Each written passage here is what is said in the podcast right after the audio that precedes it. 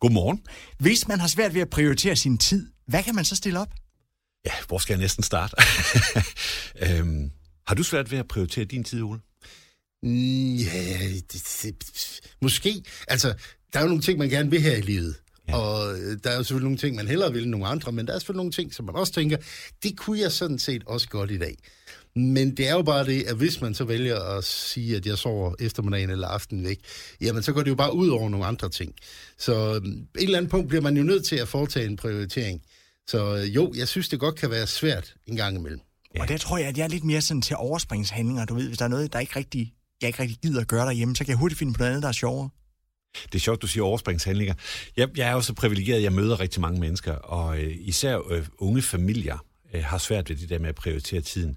Og det er blevet sådan lidt en, øh, det er måske frækt at kalde det en folkesygdom, men vi er blevet sådan lidt grådige. Alting skal være fantastisk, og vi vil have det hele. Øh, og det er jo også det, der gør, at der er så mange mennesker, som går og føler sig udbrændte og stressede, fordi vi simpelthen føler, at vi altid er bagud. Og der har jeg altså et rigtig godt tip, hvis man er en af dem, der både er ambitiøs på arbejdet og derhjemme og i sportsklubben og i familien og alle mulige andre steder. Det man kan gøre, det er, at man kan starte hver eneste dag med lige at være god ved sig selv. Lige prøv at kigge på, hvad er det, der venter mig i dag? Øh, og så lave en plan. Man kan ligefrem lave en lille liste og sige, hvis der er fem vigtige ting i dag, så læg dem i rækkefølge. Det er altid godt lige at få lagt ting i rækkefølge. Eventuelt øh, gør det, at man øh, holder nogle pauser undervejs, øh, hvor man kan rose sig selv og sige, nu er jeg allerede ved punkt tre. Det kører rigtig godt for mig. Og så er det allervigtigste, og det er nok det tip, øh, som er allersværest, og som jeg også selv har svært ved, det er det her med at huske at sige nej. Fordi man behøver ikke at tage til, øh, til alle festerne. Man behøver ikke at tage til alle...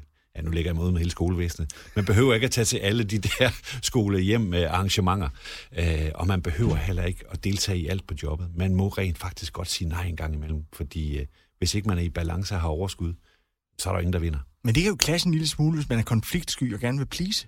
Ja, det er fuldstændig rigtigt, og det er også derfor, som, øh, som jeg har sagt flere gange, at det er ikke let, øh, men, men det er svært, og det er derfor, vi skal gøre det, fordi... Øh, Det er jo de der ting, der gør noget godt for os, det er, når vi har mod til at sige, jamen, nu siger jeg simpelthen nej til at tage til endnu en julefrokost, for jeg har været til otte i år. Det er ikke godt for mig og min familie. Nu håber jeg virkelig ikke, du siger nej, men har du ikke lyst til at komme og besøge os igen om en uges tid? Det vil jeg rigtig gerne.